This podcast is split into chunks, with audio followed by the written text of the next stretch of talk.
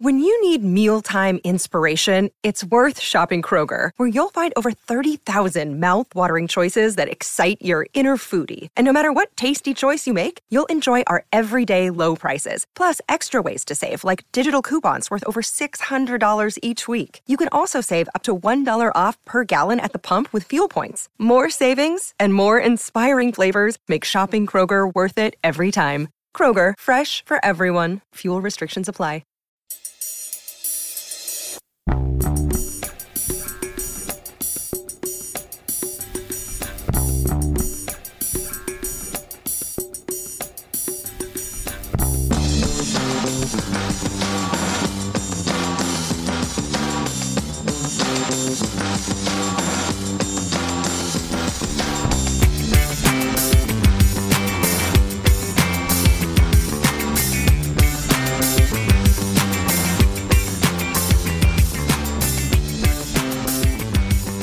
Welcome back to a Celtic State of Mind. It's Thursday. I'm Paul John Dykes and I'm joined by John Paul Mason. And I'm delighted, JP, that it's Thursday because I always enjoy our wee walk through the world of Celtic and anything else that comes to mind as we are doing so. You've also inspired me because every Thursday you're on, you've got a different jersey up behind you. And I've decided because we're doing the Sell the, the, the Jerseys initiative, I'm going to put one of the jerseys up behind me as well. It's always good for a bit of discussion.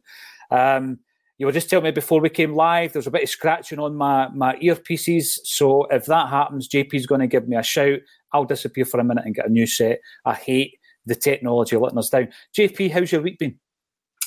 I good. I was at the Scotland game on uh, on Tuesday night, so mm-hmm. um, it was a, a different experience. It's, it's, kind of weird when you're used to going to Celtic games and then all of a sudden you're watching like an international game of of that level. I mean, Scotland's team is is a very very good team.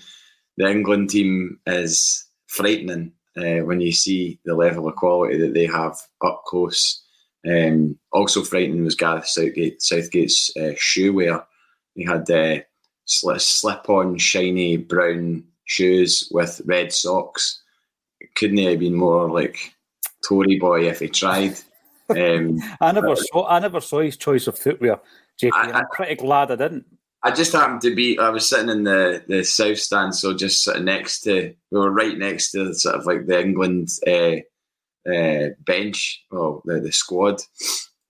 So you could see all them up close as well, and they, they love themselves. Eh? Like those guys, like your, your James Maddisons and uh, all of that. They're, they're, they're, they fancy their bara, as my dad would say. Um, it's a different world, JP, isn't it? It really mm. is. It's a different world. There is a a celebrity status, but the ego must be absolutely massive. Um, talking about, you were talking about Tory Boy shoes. I don't own a pair of Tory Boy shoes because my political beliefs wouldn't allow me to own a pair of Tory Boy shoes, JP. But just as I came off yesterday, Kev Graham stepped in yesterday uh, for a wee switcheroo when it came to the, the contributors. Um, there was a message, I think it was from Stevie Boy, about uh, political leanings. Now, Steve, I'm not sure if it was for myself or for Kevin. I'm always happy to talk about politics and my political leanings in relation to the jersey I had up behind me because it was the Tartan effort and we mm. wore it the night of the referendum. Just so that there's no doubt, um, I do believe in an independent Scotland, uh, a reunified Ireland. That's my political belief. And I think we should abolish the monarchy. There's the three biggies. So, you know, if you think that I'm some way inclined to wear Gareth Southgate's shoes, I don't know where you're getting that from. Stevie well, Boy? It was it was nine years ago today that they had a gig at the Usher Hall. It was called A Night for Independence, and mm-hmm. what a night that was! One of the best atmospheres I've ever experienced uh, at a gig. It's like Franz Ferdinand, Mogwai, Frightened Rabbit. Wow. Uh, the others on the bill escape me from from my mind right now, but it was just I was kind of like in the middle to the to the front of the standing area and looked behind me, and it was just folk going absolutely tonto. I mean, if you could have if you could have bottled that energy in the room that night, um, you'd have had something very powerful. But uh, it wasn't to be that time. But I, I, I, don't believe that it's far away. In my lifetime, I hope that that's that's the three things politically. And people might say, "Oh well, your you know your views on the, the monarchy isn't a political view." Of course, this. So anyway, yeah, just in case you're confused with that one, Stevie boy, that's where I'm standing, and you'll need to ask Kev Graham the next time he's on what his political views are. You might be saying, this is a Celtic podcast, not a political podcast. Listen, football goes hand in hand with politics. Come on. Uh, we love a bit of politics. You were talking about atmosphere. This jersey behind me, JP, just before we came on, I said to you, what game or, or player? I mean, what does this remind you of? Um, and I'm going to throw mine in. It reminds me of two games against Kilmarnock, Rugby Park. The first game was the match where we went into the halftime break 3 0 down. Neil Lennon has since admitted that if he didn't pull something back out of that game, he was gone. We drew three each. I mean, it was a great comeback in the second half. And then the second fixture at Rugby Park in the league uh, couldn't have been much different than that. It was a 6 nothing thrashing. And the player that I do remember from both games is Charlie Mulgrew. He scored in both games, Big Chaz, um, wearing this jersey. Man, aye, of course. Can I say that? Um, wearing this jersey, which at the time I was not a fan of. But now I'm looking at it, particularly without the sponsor, and it's grown on me all these years later, JP. I'm, I'm a bit of a fan of this now.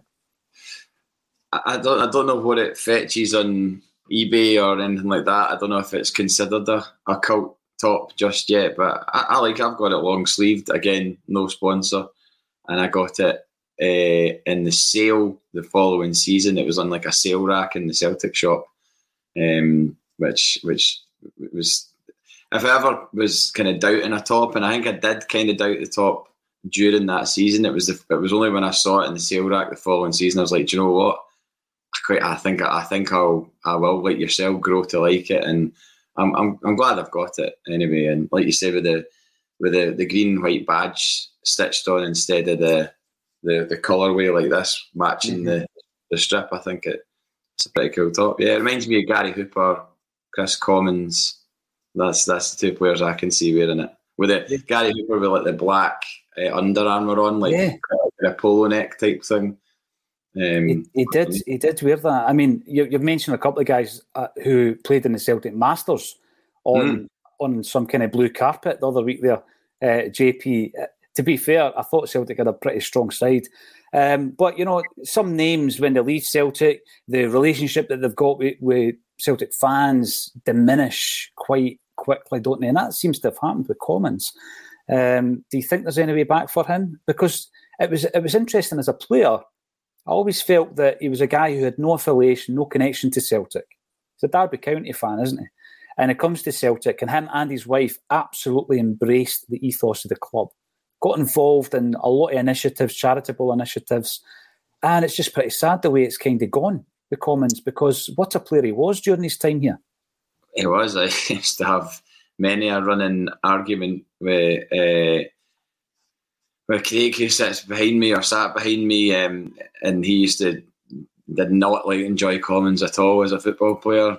Uh, his line was all he does is score, and I was just like, well, yeah, kind of kind of happy that we've got a guy in our team that, that, that scores all the time because he did score it's a lot. Bad habit. It's not bad habit to have, is it? I know, but I mean, I think he was just obviously questioning his work rate and all the rest of it. But I think there wasn't there wasn't a, a, a, way back for Commons for a lot of Celtic fans. It would seem after his uh, spat with Ronny Deila and John Collins, and who was that away to? It was away Molde. It was Molde. Yeah. They you call them yeah. mould, or do you just yeah. add a wee moulder just to, so they didn't seem a bit mouldy? Uh, um, I would say that mould. Was poor. That was poor. He remember he apologised following mm. that. There was an, a public apology. Um, one of only, I'm double checking my stats, one of only five players, I believe, in the last 20 years who have scored 32 or more goals in a season for Celtic. Kris Commons. What's your thoughts on Commons? What's your thoughts on that jersey? What's your memories? What players come to mind? What games come to mind? Has it aged well, as JP mentioned, or not? And of course, JP, you've got a Scotland one over your shoulder. You were at the game this week against England. What was your experience? Uh, yeah, it was it was really it was a really nice night for a game of football. It, it, feels like it may be the last nice night that we get. I mean, it was absolutely brutal last night in Glasgow with rain um, pouring oh, down and street. It was, it was like someone had just flicked a switch and went, right, that is definitely summer over. Here, here's the real Scottish weather, and, and that was it. So, but it was a nice night on Tuesday for a game of football, and um, like I said, quite frightening to see a team of their quality up close. I mean, they, they didn't even play that well, um, but they, they, they, took us apart at times. And when Scotland got the goal back, there was definitely belief in the stadium, and you looked over at the England support, and they were static and mm-hmm. silent, and maybe feared that there was a potential of a comeback. But the, the third goal, the third goal killed it. But the Harry Maguire stuff was, I mean, a guy that get was eighty million pound and was getting ridiculed by the Scotland support for the whole every time he touched the ball, it was just kind of people doing the whoa. Is he going to like? He did, obviously scored their own goal, which which put the tin hat in it for him. But I mean, it's just so wild to see. I mean, I know Gareth Southgate came out afterwards and said that he didn't have a problem with the Scotland fans doing that. He was just like they're just having a bit of fun. But it's like the environment that's been created for Harry Maguire in England has given way to opposition support doing things like that. I mean, his career, I don't know where he's going to go from here, but I think he maybe needs to go abroad or something like that and just get his confidence back, re-establish himself because I mean, it, it, it, was it's so so surreal to think of a guy that cost that amount of money and is probably earning that much money a week, but he was an absolute panto. Uh, I was going to say villain. He wasn't really a villain. he was a joker. He's a panto joker. He was the joker. I. Yeah, See was, the thing, JP. It's horrible to get abuse, right? It is. It's it's horrible. Online, in person, it doesn't really happen in person, does it? But you imagine a footballer, you were talking there about, you know, the ego and the kind of superstar status of footballers. That kind of stuff must still get to them, though, eh? Oh, 100%. I mean, the, the thick end of 48,000 people all going mm-hmm. for it. Mm-hmm. Um, I I didn't feel like I could join in just because of where we were sat. We were sat like right next to his teammates. It would have felt a bit weird. Kind of felt like we were in the kind of neutral zone because there was some folk with England colours on, and there was definitely like three English guys next to me who who did their best to, to stay in their on their seat when England scored. Um, so yeah, I, I, I think it, I think it no doubt will have affected them, and I just you just don't know where he goes from here. I mean, at Manchester yeah. United, you just don't know where that. I mean, he could have moved in the summer apparently, but but we couldn't agree money. So uh, it's, a, it's, a, it's a long road back for him, I think. It definitely is, and uh, we're now we're at a point now where the international break is over. We're on the Thursday before our first domestic game back against Dundee, and then we're looking ahead to Feyenoord in the Champions League. I was on a Feyenoord podcast yesterday. Oh, um, it's going to air today, and they were the first thing they said is uh, everybody's calling it Feyenoord. Is Feyenoord? I said, no problem. I think we call it Feyenoord anyway. Um, and they were talking to us, JP, about um, how Celtic fans are viewing the game in relation to the kind of rivalry side of it. Mm-hmm. And I said, and listen, I'm just talking for me. I don't know how others feel. Please let us know in your comments if you agree or disagree with this. And I said, when we're looking at that that group, there's a few elements to this. Firstly, the other two teams are absolutely no doubt about it, not loved by Celtic or Celtic fans for various reasons. Lazio. You'll remember. I mean, we just again going back to politics. We opened the show with politics. Why don't we like Lazio? Politics. They do not. You couldn't get further away from our state of political thinking, right? And I think that that became clear following some of the banners uh, that we flew against them the last time round 2019, where we beat them home and away. And uh, Mussolini's granddaughter didn't take too kindly to one of them in particular. And that's fine because you're annoying the right people there. Then you've got hmm. Atletico Madrid. Atletico Madrid, you go back to 74, uh, European Cup semi final, JP, the last time we got to that stage of the tournament. And every opportunity I get, I throw this one out there. Between 64 and 76, in the 12 campaigns between that period, Celtic got to at least the quarter final of a European tournament on nine occasions. That's astonishing. Some people That's just think, flash in the pan, you won in Lisbon. No, no, no. Celtic were teetering on being a European superpower at that stage. And that kind of ended, um, I think, in earnest in 74 with the semi final against Atletico Madrid. For anyone who doesn't know, I can't remember it before my time, but it was nothing each at Celtic Park. They had three sent off, seven booked.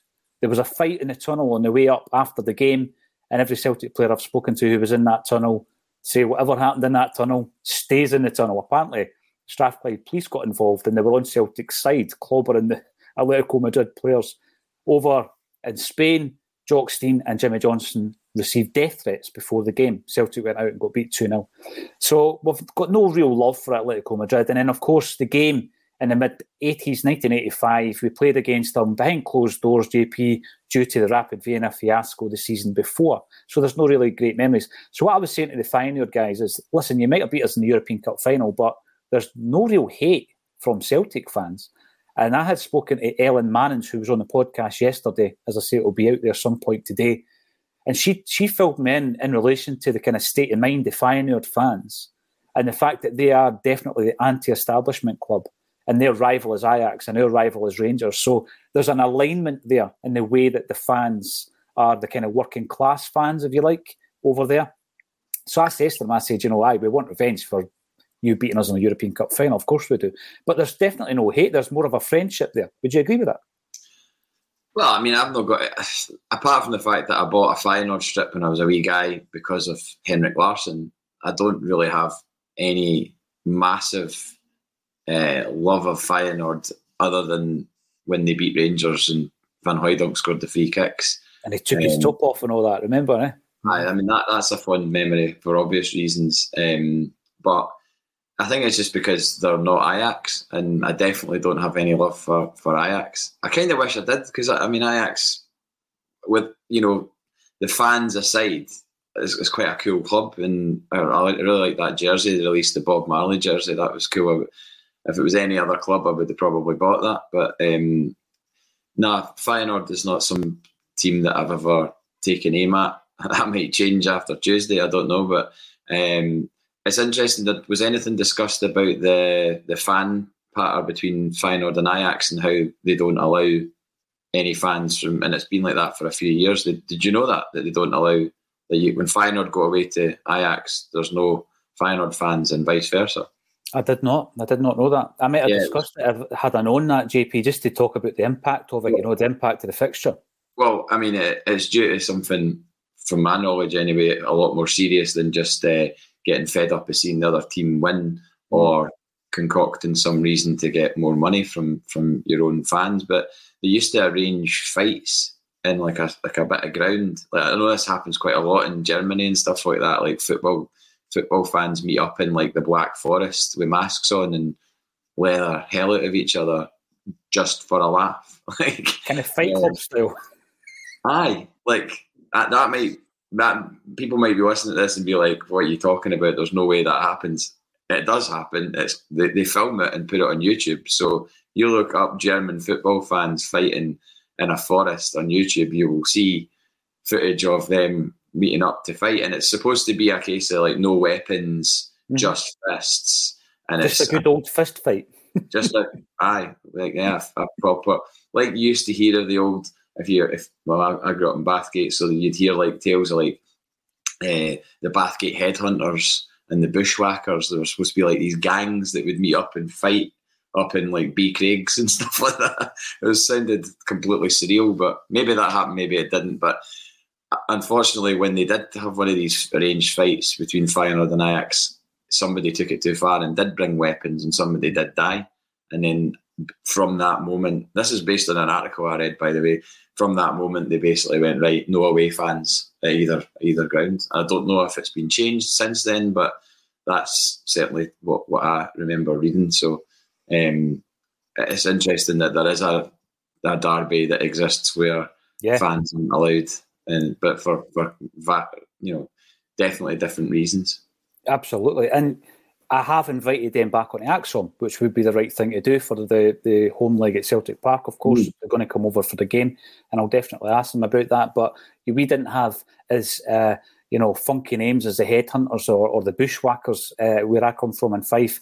It was basically the YVB, which was the Young Valley Boys, and the YOB, which is the Young Oakley Boys. If you went into Dunfermline, it was the Abbey Toy, which was an Abbey View something. Um, aye, but that was the gangs in Fife. Whether or not you're a member of that that kind of fraternity, let us know in the comments section. Jungle Lion, get Haksa to replace Abada. We're going to have to talk about Abada. Yet another name on the injury list. Haksabanovic, farewell. He's away to Stoke. I spoke about that during the week as well. Jamie Young, we have gutted for Abada. Let's see what Luis Palma and Tilio um, to shine. Yeah, I think it does open up an opportunity for somebody else. Very much like the tagline. If if Nat Phillips starts, I guess the first question is should he start? Which of the Ibrox pairing drops out? Well, you look at both of them, and I don't think um, Gustav Lagerbielke or Liam Scales were first choices. JP, it comes down to there's an injury or a pair of injuries. Um, go and make the jersey your own. And I think that uh, Abada's dropping out. The big question that we'll be asking today is who should replace him? Has Yang done enough to step in? Probably. Will Rocco Vata get an opportunity? He's doing really well wherever he gets an opportunity uh, at international level. And of course, I think he's done well in the first team as well. So we'll be talking about all of that. Double denim. I'm not sure I drop either Scales or Lagerbielke at this point. For me, it's their jersey to lose, but I would have Phillips on the bench and would introduce him if needed. What's your take on it, JP? Um, yesterday, Kevin Graham said something about Scales' performance that I didn't disagree with. It might be deemed a wee bit kind of like negative, dare I say, uh, or pessimistic, maybe would be a better word, in that the performance of Scales at Ibrox might be looked back on as a one off. And Phillips, long term, on the back of that comment, therefore would be more of a first choice in Scales. I don't want to write him off.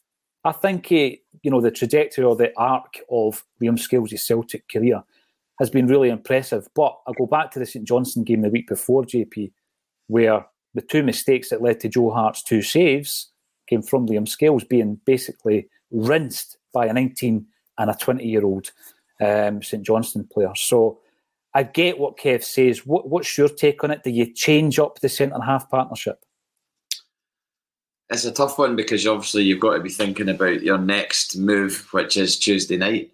Mm-hmm. And do, do, do you introduce Phillips with Lagerbielke as a as a as a test to see how they get on together, or do you keep the same pairing?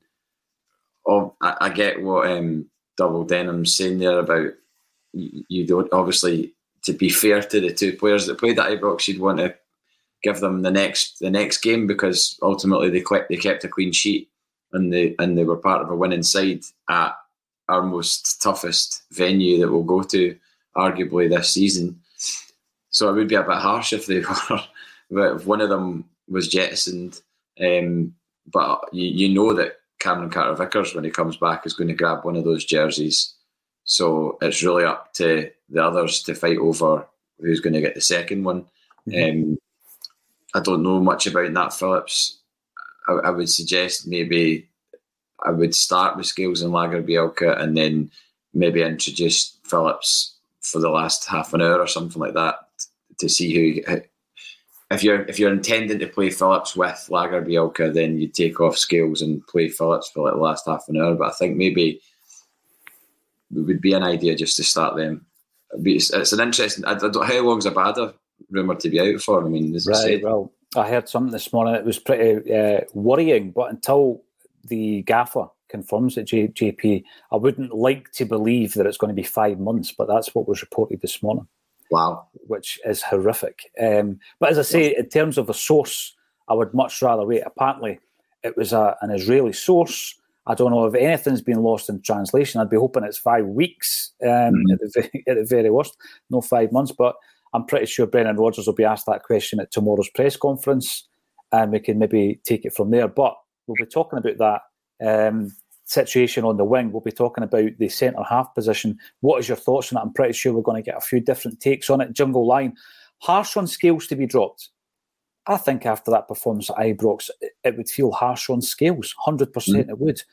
But I think there is a dilemma in that Brendan Rodgers is looking ahead to Feyenoord. He's looking at Rotterdam. That's going to be a, a hugely difficult game. I mean, that's going to be massive. People are going on mm. about, you know, that's the best team we could have got to pot one. I get it all. But Feyenoord are a top class side, and it's in Feyenoord, it's in Rotterdam. Are you confident? I guess, picture the scene. We go out on Tuesday night and Scales is starting. Are you confident with that? And I think back to St Johnstone. Yeah, you've got Ibrox, but the other side of the coin is St Johnstone.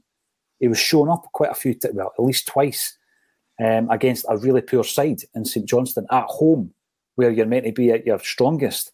Um, so that worries me a bit. Phillips came in. I think if he was a wee bit sharper, dare I say, he would have started at Ibrox. Listen, you can say that. I know that it worked out for the best, but I think he would have started. On the flip side of that, though, you've got to add in the fact that no, there would have been an element of nerves in that game against St Johnstone for Scales because was that his first start in a long time? Am I, am I wrong in thinking that? I don't think that was his first start. Yeah, because Nawrocki uh, played against Killie, didn't yeah. he? It was so, after the game that he was injured. So I think a little bit of slack needs to be given to him on that front. Who knows what the win and that performance at Ibrox has done for his confidence? Mm-hmm. Mm-hmm. A, a 90 minutes like that in that environment could be could add 20 30% to his game and I mean, no disrespect, but he probably needs that added to his game because he's not been good enough to be a starter for Celtic in the in the two years that he's been here. He's gone away and and done pretty well at Aberdeen by all accounts. Didn't see him every week there, but I've got a good friend who's an Aberdeen fan who does watch them all the time and did say that that Liam Scales was was really good for Aberdeen, particularly in the second half of last season. So, and then people will be like, "Oh well, it's all very well doing well for Aberdeen, but I mean, it's the same league."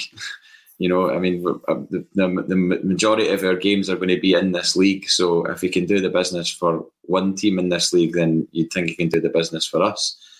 It is about that step up, and the step up to the Champions League is is massive.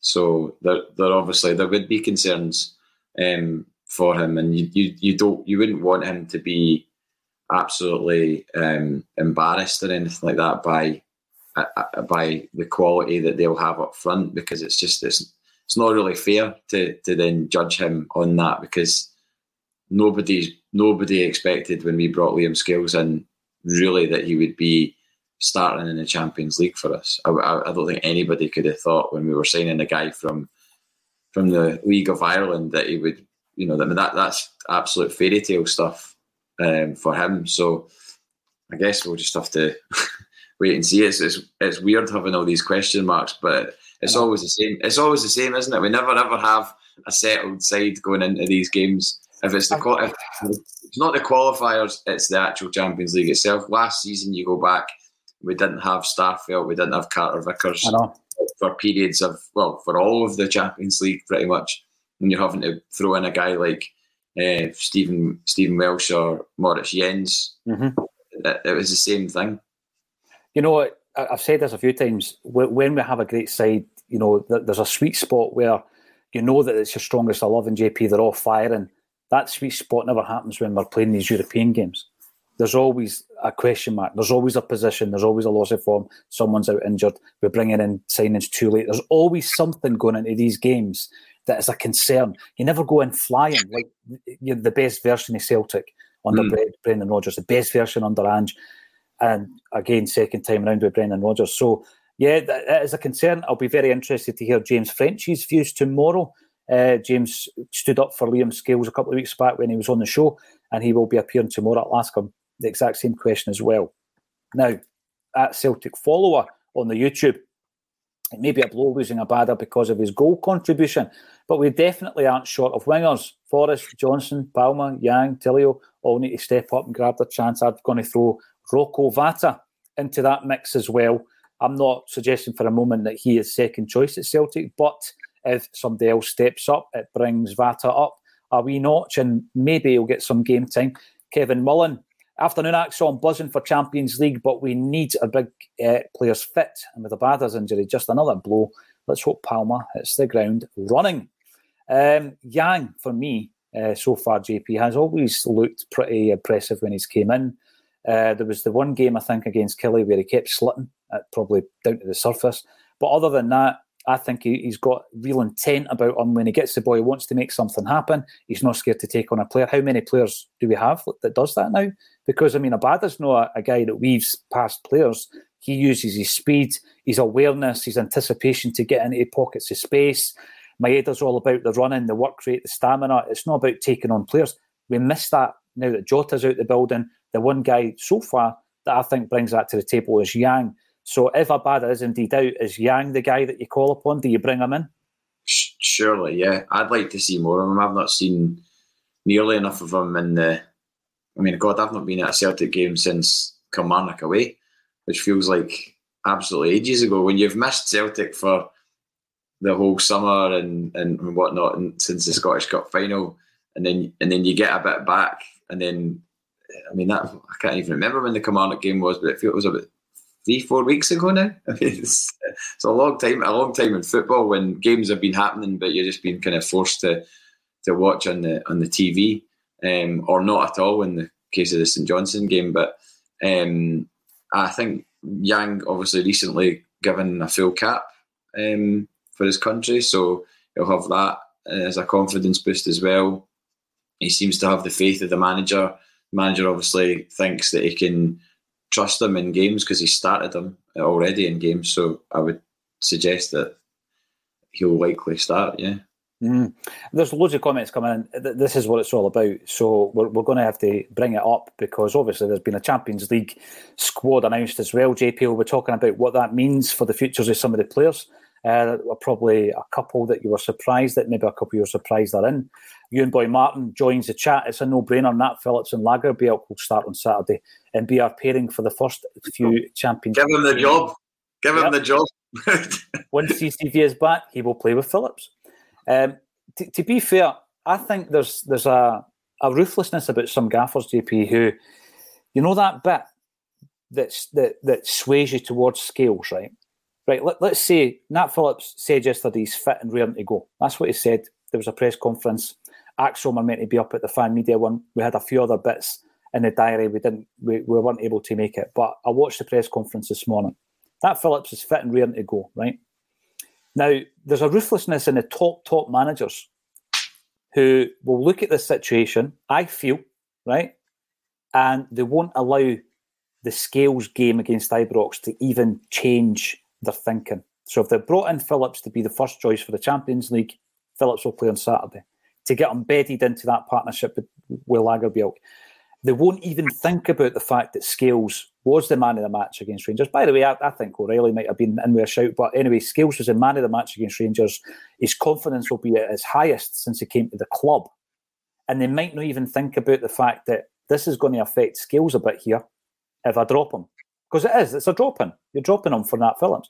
Um, so I, I do take what you and Boy Martin is saying, but there's many, many managers won't have that ruthlessness they'll play Scales because it's his jersey to lose. What type mm-hmm. of manager do you think Rodgers is? Well, I mean, we like to think that we know him well, given uh, his previous stint, and obviously the little we've seen of him so far. He's, as we've all sort of said, he's been a bit cautious and cagey with his approach to to the media, possibly to the players as well. He's maybe not been full Brendan when he's been behind the scenes what, at the training Gucci, ground. Gucci belts and all that stuff. that is amazing. and I'm slagging Gareth Southgate for his shoes, I, I, hope I never see Brendan Rodgers with brown slip-on shoes. Um, what colour was his socks? Were they Union Jack socks? No, they were just red socks. It just, oh. It's like the guy that runs Wetherspoons. I think he would wear that kind of combo, wouldn't he? I'll tell you another guy that would do that. Paul Baxendale Walker. There's a name for you. Um, I don't even know who he is, but with that name, I agree. Yeah, he would do it. Well, well he, he could be considered a hero in these parts because he's the guy that introduced EBTs to. Oh, he's the the porn king. Aye, yeah, mm-hmm. that. Mm-hmm. Aye, he, he, that's definitely his attire. I'm, I'm sure of it. But um, no, I think I think Brendan Rodgers is. Uh, I mean, he, he has been a ruthless manager in in the mm-hmm. past.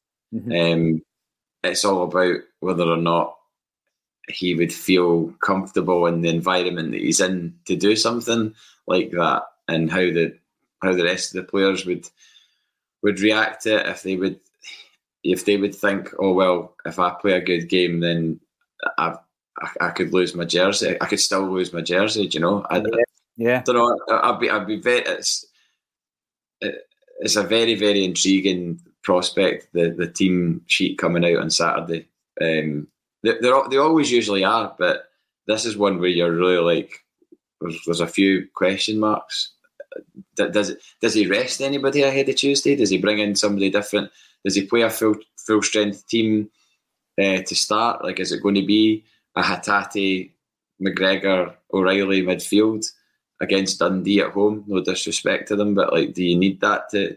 Or do, people will be like, no, they, they don't need rest. It's it's September. Mm-hmm. We should be playing our strongest side. You know, in both games. Uh, it is, it's, an, it's an intriguing one. It is because that's another that is another selection debate. I guess is around the third midfielder. We'll we'll be talking about the team from top to bottom. Um, does it make Brendan Rodgers ruthless, JP? Final question on, on the matter. Does it make Brendan Rodgers ruthless if he drops Scales? I think so, yeah. Yeah? I, I, I would agree with that. I'd agree with I that. because you're dealing with a guy who hasn't had the opportunities at Celtic and then he gets given an opportunity. He, he repays the manager's faith. I mean, let's face it, he didn't really have a lot of choice in who he was going to play in central defence in that game but I think, as you alluded to yesterday, guys like Bernabei maybe doesn't give him the faith that mm-hmm. he can do a job.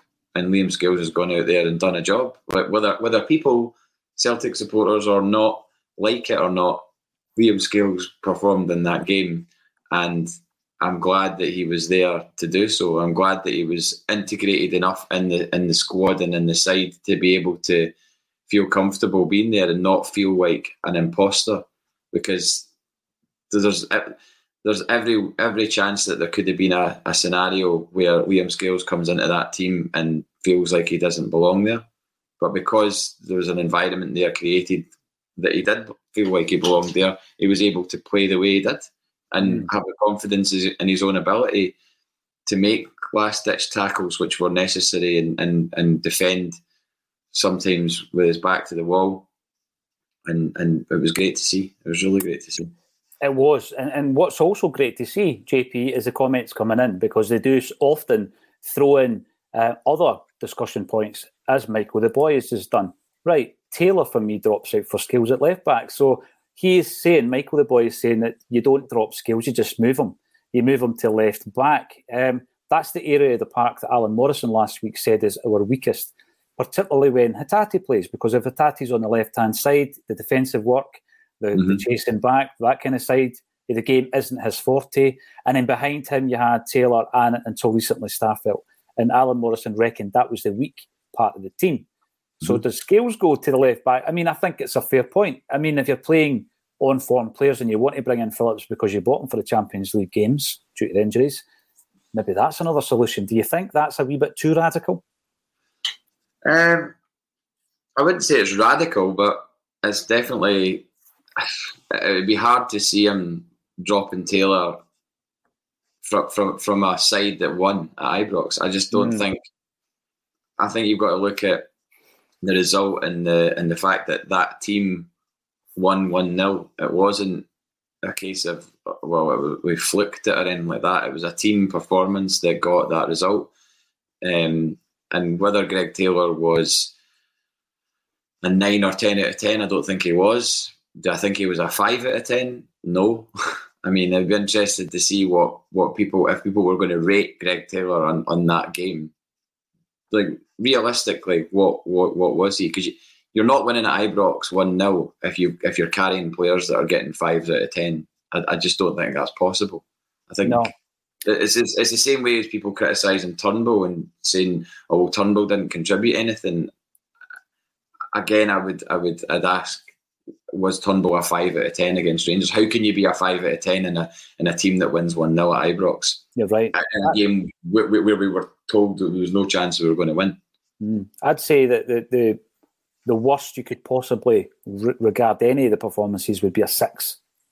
And by the way, I know that this scale's difficult. It's a it's a difficult balance, right? It's if you're rating anything, if you're rating a movie, what what makes a, a movie a seven over a six? It's it's a, a difficult one. And I remember the computer mags back in the day done it as a percentage, didn't they? And mm-hmm. they would say, right, your percentage is this based on your passing, your your heading ability, losing duels, this, that, and the other. And they would actually have a formula for it. Whereas we're plucking it out of the sky. If somebody's had a bit of a bad game, you'd say maybe five and below um, your kind of mediocre game where they've not really done anything that, that you remember as being game changing moments, but they haven't been skinned, they haven't let us down. You're probably six, and then you start going up the scale. Seven's a good game, eight very good, nine sensational, ten the greatest of all time kind of thing. But I, I would say that none of them were that bad. None of them would have teetered below that kind of average, done their job, part of a unit. And Taylor and and and Turnbull would probably be the, at the lower end of that scale, JP. But I don't think they had bad games.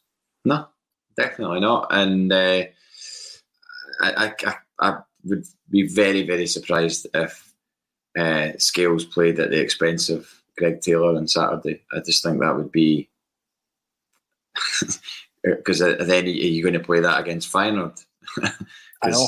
You, have got you, you've got to keep some sort of consistency between the two sides, and you don't want to start tinkering with defence that you know, like it or not, they've kept two clean sheets in the last two games. Um, St Johnstone at home and then and then Rangers. So, um, I, I, I would I don't think that'll happen. I also would say in defence of Greg Taylor, is that he's been part of a team that won five domestic trophies out of six under Ange Postecoglou.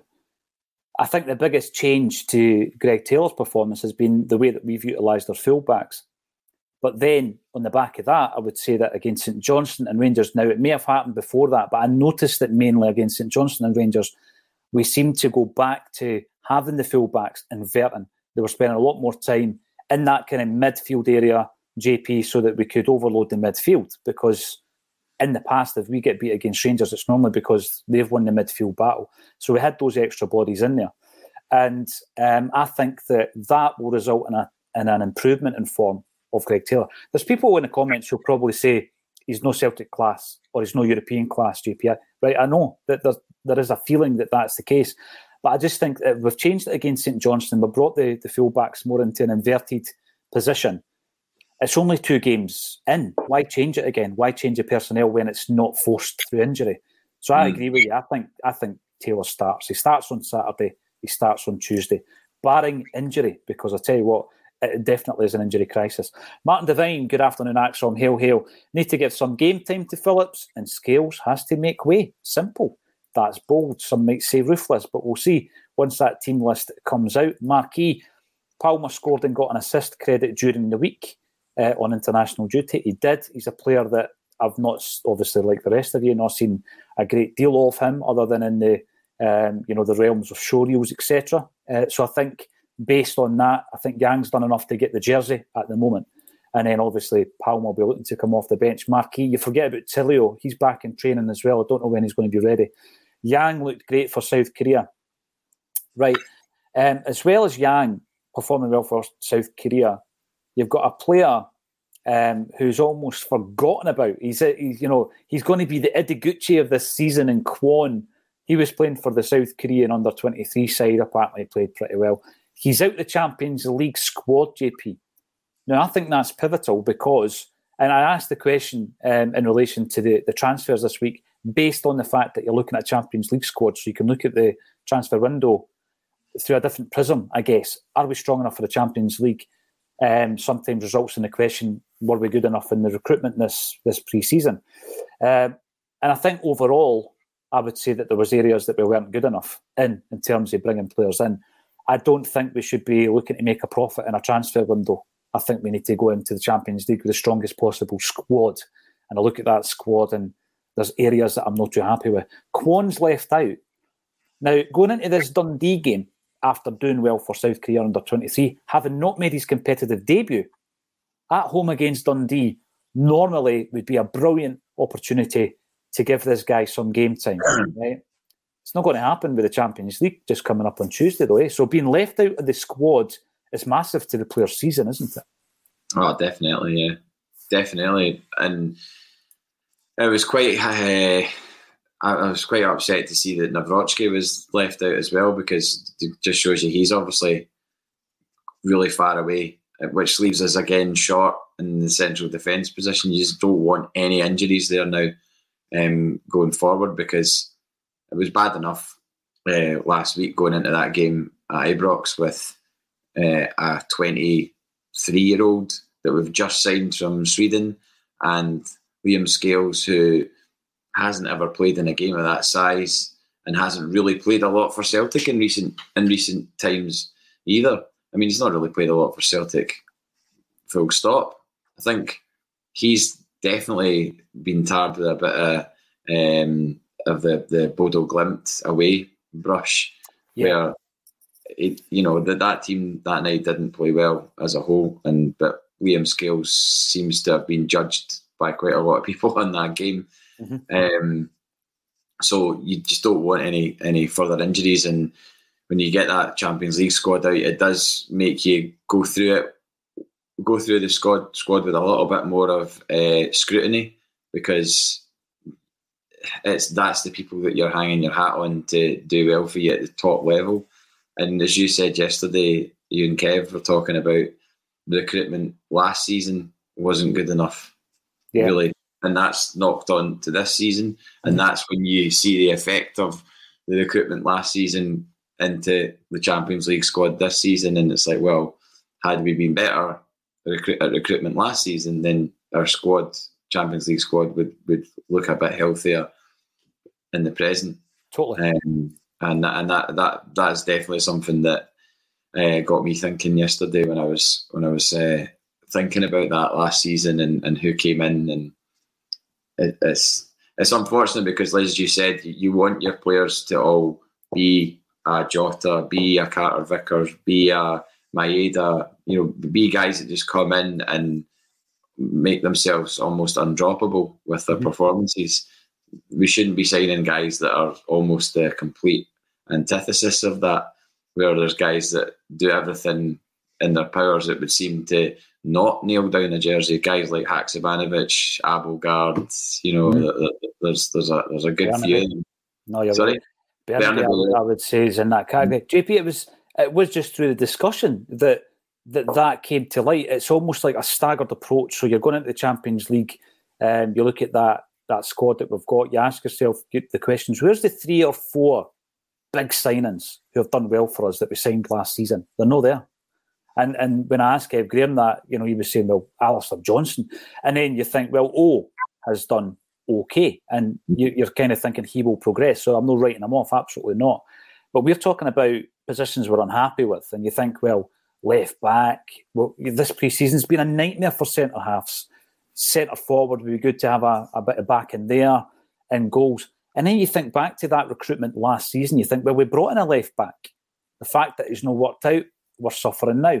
We brought in a centre half in Kobayashi. The fact that he never worked out meant that when we had a spate injuries, we, we ended up buying three centre halves, you know. And then the forwards, again, I just think we're an injury away from having an issue up top. Uh, we, we brought in we brought in Owen, as I say, I'm not writing him off. The goalkeeper situation, we're running with Bain as our choice, our second choice goalie. We brought in a goalie, he wasn't up to scratch. So the recruitment last season, I think, went under the radar because we won the treble. It went under the radar because um, Ange Postecoglou and the recruitment team had done such an amazing job in season one that it almost like bled into season two. But when you then start looking at the individual players, you start thinking, well, were they a flop? Quite a quite a few of them were. JP. Mm-hmm. No, I know. And the curious case of Ben Siegrist, like, w- what is going on with him? Like, why is he? one not included in the Champions League squad. There's not been any chat of an injury, or has there been? I don't know. Do you know anything about an injury for him? Or? Not at this moment in time. Um, obviously, we know what happened last season. He was fit to play in January uh, after his injury situation, but then there was personal issues. You go into that pre-season there, you're hearing that he wants to leave. It doesn't happen. Um, he's the third choice goalkeeper and I, and I just don't think the second choice is up to scratch. We've seen what's happened to Abada. Totally unexpected. Uh, muscle injury. It must be a muscle tear for it to take four or five month, months, but we'll find out more. Um, if that happens to Joe Hart, JP, we're going into a European game, big European games. And if it happens during the campaign, we could be going into these games needing a point, needing a win. And then you're looking at the lineup and you're thinking, well, that's due to the fact that we've not done our recruitment. We've mm. not done it, not just this preseason, last season when we brought in a goalie, we didn't bring in the right goalie or a, or a goalkeeper that was up to scratch. Now, Jerry Taylor, ACSOM's very own afternoon team. a bad news is sad, but the silver lining Yang, Tilio, and Palma, three players I'm genuinely excited by.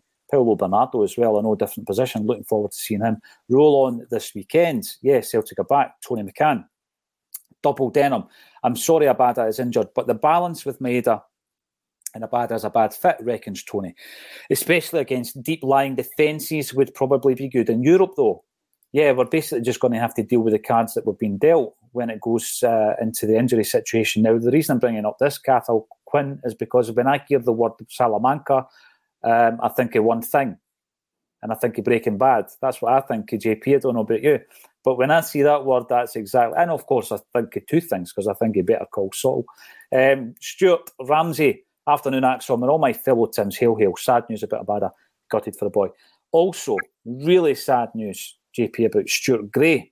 Um, I was reading about it yesterday. Uh, his fight against cancer, absolutely horrific. 49 years of age. Um, he has shared on his socials a link to a GoFundMe page because there is treatment available that could help him.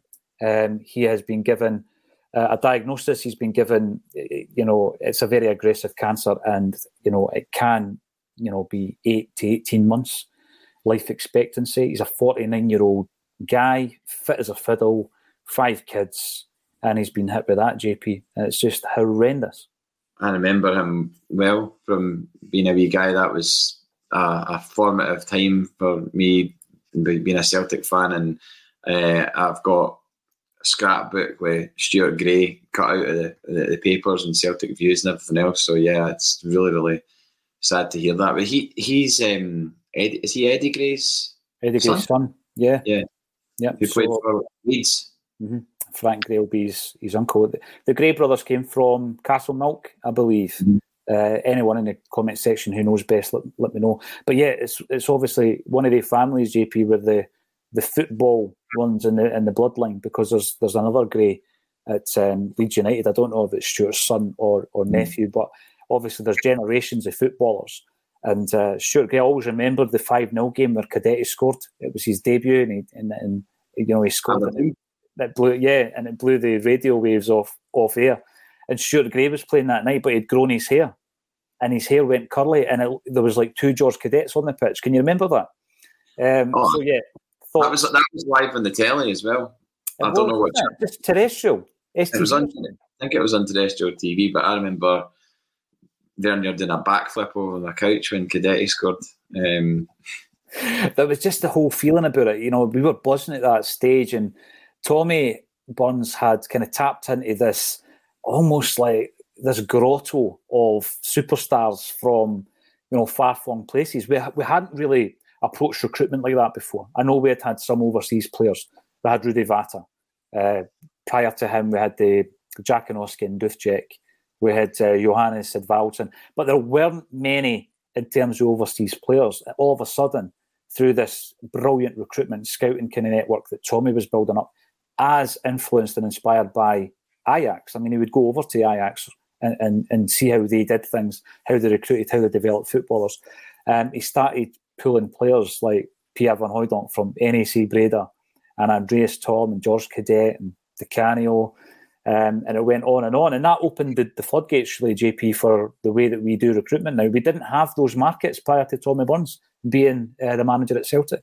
And imagine being like guys like Stuart Gray getting to play with these guys. You know, like these guys coming in from Italy and and uh, Holland and things like that, and you're you're just a, a, Scottish player that's played for Celtic through the youth teams, and then having never seen that kind of thing before, and then you're suddenly training with these guys, and the levels and training goes up, you know, several notches, no doubt, um, from what it was at.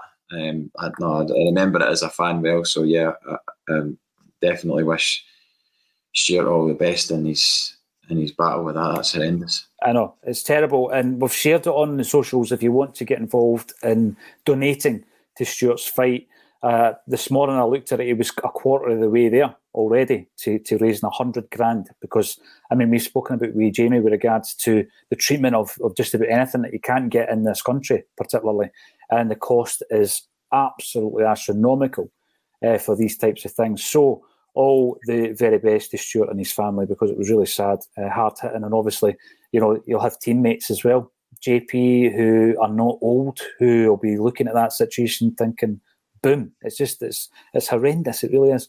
Mm. Um, I was talking. We've, we've spoken about um, Dutch teams a few times today, but due to the fact that obviously we're playing Feyenoord and we've mentioned Ajax a few times as well. Um, but I, I, read with interest there was um, on Twitter actually there was a report. Um, I first seen it on it was shared I think by a Scottish journalist, but it was on the All About Ajax Twitter page. I'm still calling it Twitter because I mean what would I call it X page? Everybody knows what I'm talking about. It's Twitter. ESPN have agreed on a new TV deal with the Eredivisie a five year deal worth 135 million per year, plus a 70 million pound signing bonus. All KKD matches will also be broadcast live as per Ajax's demands. Massive success for Ajax commercial director Ghislain, who was very involved. And you look at that deal and you compare it to Scottish football, and and it's a conversation we have time and time again. Uh, Kevin Graham uh, spoke about it yesterday. In actual fact, talking about the way that you know you've outgrown the, you've outgrown the game, and now that's not being elitist. It's not being big headed or any of these things. JP, it's just that we don't get the broadcasting deals that the game deserves. The game is not marketed or promoted the way it should be. We try to develop footballers by getting a young team into the pyramid system, and they refuse to allow them to get promoted. Therefore, there's a knock on because people will say, "Oh, they've no won the league anyway." There's a knock on because in terms of investment in in that particular team, you're not going to invest any more than you do. There's no push to get people to go to the games, for example, JP, because they're just lying stagnant in tier five of Scottish football. So mm. um, it's yet another indication that Scottish football is standing still, whereas Celtic have hit the ceiling. They've hit the glass ceiling, haven't they? Yeah, it does make you think that if they allowed just listening to you read out the numbers of that deal and everybody that's involved, and obviously that's not just been something that's come about overnight.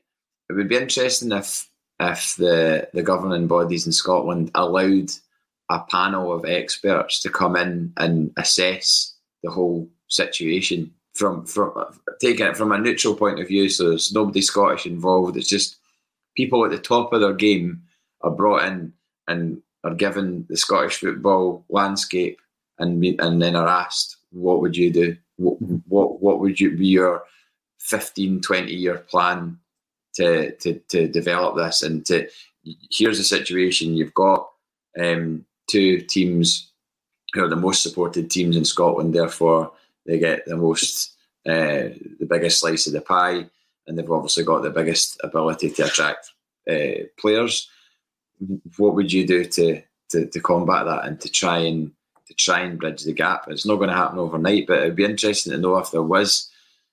There's always experts in fields, isn't there? There's people that know exactly what to do in a in a in a problem solving scenario. So it would be interesting to know if somebody was presented with that problem, could they come up with a solution that the Scottish football authorities would have to accept as being right? Well, that's what we should do, and not say no to something and not um, delay something and not put red tape in the way of something and just basically go with it and then see what happens because like like you said yesterday there's there's there is there is a brick wall that we've hit here mm. in terms and, and I know you said we've completed football completed Scottish football there are times when you speak to supporters of other teams I did as well when we got knocked out of the League Cup off Kilmarnock. There was a few people who messaged me and said, "Oh well, about time you gave somebody else a chance to win that cup." And then you look back and you're like, "Yeah, we've won it like seven times or something in the last however many seasons." And and that's just supposed to be the the token cup for the other teams, so to speak. But yet we've been winning it every season because we've been winning trebles. Mm-hmm. So that's the reality. That's not sort of being big headed or anything like that as a as a sort it's, of it is the reality. It's uh, yeah. five five trebles in seven years, JP. Mm-hmm. You know, it's I mean, that that over a period of seven years, it's not a flash in the pan. It's not a team that comes together and, and it's a one off, which it had been previously. I mean, previous to that, Brendan Rodgers, uh, you know, normalising trebles. Previous to that, Martin O'Neill did it. Jock Stein did it twice. That was it. You know, mm-hmm. and, and it's now a situation where, like you say, every single facet of the football club gets to a point where it can't get any bigger, it can't get any more successful because of the constraints that you're, you're operating within, which is Scottish football. I don't think it's been big headed. There's plenty of people who would have the argument was to say, no, we need to play in Scotland. That's our home, that we're a Scottish club with Irish roots. And I, I just think, well, if you want to be ambitious, if you want to push the envelope, if you actually want to market Celtic for what it is worldwide and really tap into that worldwide appeal of Celtic, then it can't be where we are. Studs Lanigan confirms, yes, Castlemilk talking about Eddie and Frank Gray, two fantastic footballers. Um, I wonder if there was ever a moment where Celtic, you know, that you look at the footballers back in the day and you think, oh, you know, was there an opportunity for Celtic to sign them? Jim McCalliog, for example, who spent his entire career actually, maybe for a couple of years in America, down in down in England. He played with Chelsea, played with Man United. He scored against world champions England in that famous victory. Um, there was a moment that Sean Fallon came to his door and almost signed him, but I think he went into Leeds. I wonder if there was a moment with the, the two Gray brothers at Castlemilk. Uh, Franny McKeown, Hector Salamanca. Yes, that's the guy. Uh, I hope you enjoyed it as much as I did, did as well. I'm going to have to watch it back. AJSC Tech, looking back, it was a 50 50 with Angie's recruitment. It's interesting, isn't it? Because when you're winning trebles and all that, JP, you're thinking about recruitment, you think, wow, it was brilliant. Just about everything he touched, he's got the Midas touch. But actually, now you're looking at it, you're thinking there was plenty of guys that didn't come in and be a successful Celtic. Yeah, no, and and you, you, it's there in glorious technicolor when you're looking at the the Champions League squad as to how little uh, people have contributed and are still there. You know, we've managed to get quite a few of them out the door, but there's still people there that you know are on fairly decent wages. But I think you've got to give. I, I don't think you can be too harsh on Brendan Rodgers, given that he's only been here since June. I think he he needs to be given you know a few transfer windows before yeah. you can really assess what he's what he's going to do with this, this Celtic side over the next well, if we're to believe him, three years. Well, why wouldn't we believe him, JP? No, I'm not. I'm only saying that slightly facetiously because he was asked outright. It was. It was. It just occurred yeah. to me though, right? I wonder if um, football podcasts, let's say. This isn't really even a podcast, but anyway, this is a stream. But football shows from fans, alternative media from all over the world. I wonder if there are so many examples of police sirens going off in the background, JP, because every time you're on, it happens. Every time Colin Watt is on, there's a police siren kicking off in the background.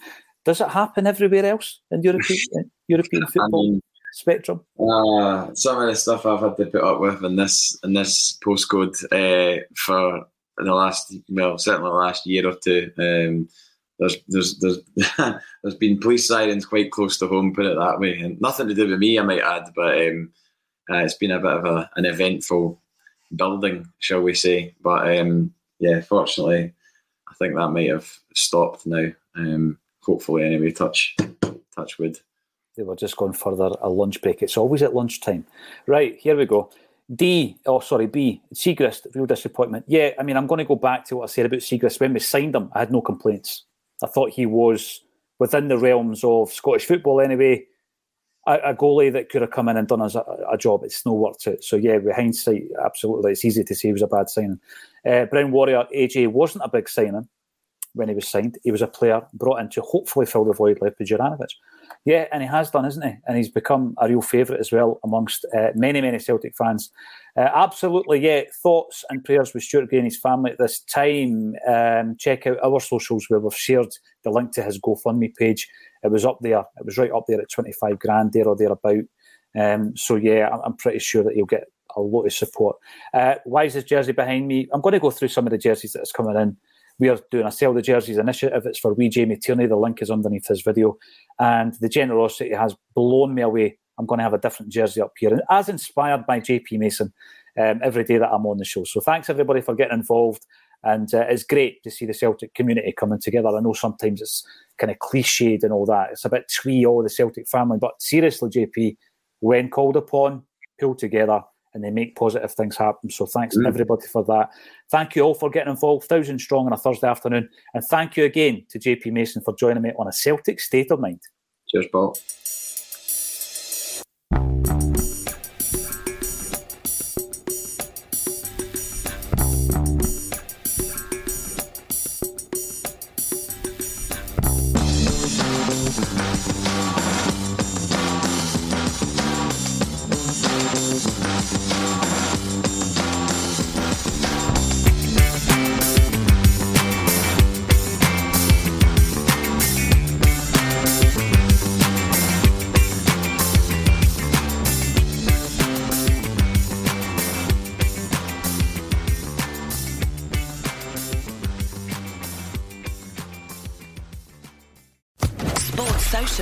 Podcast Network.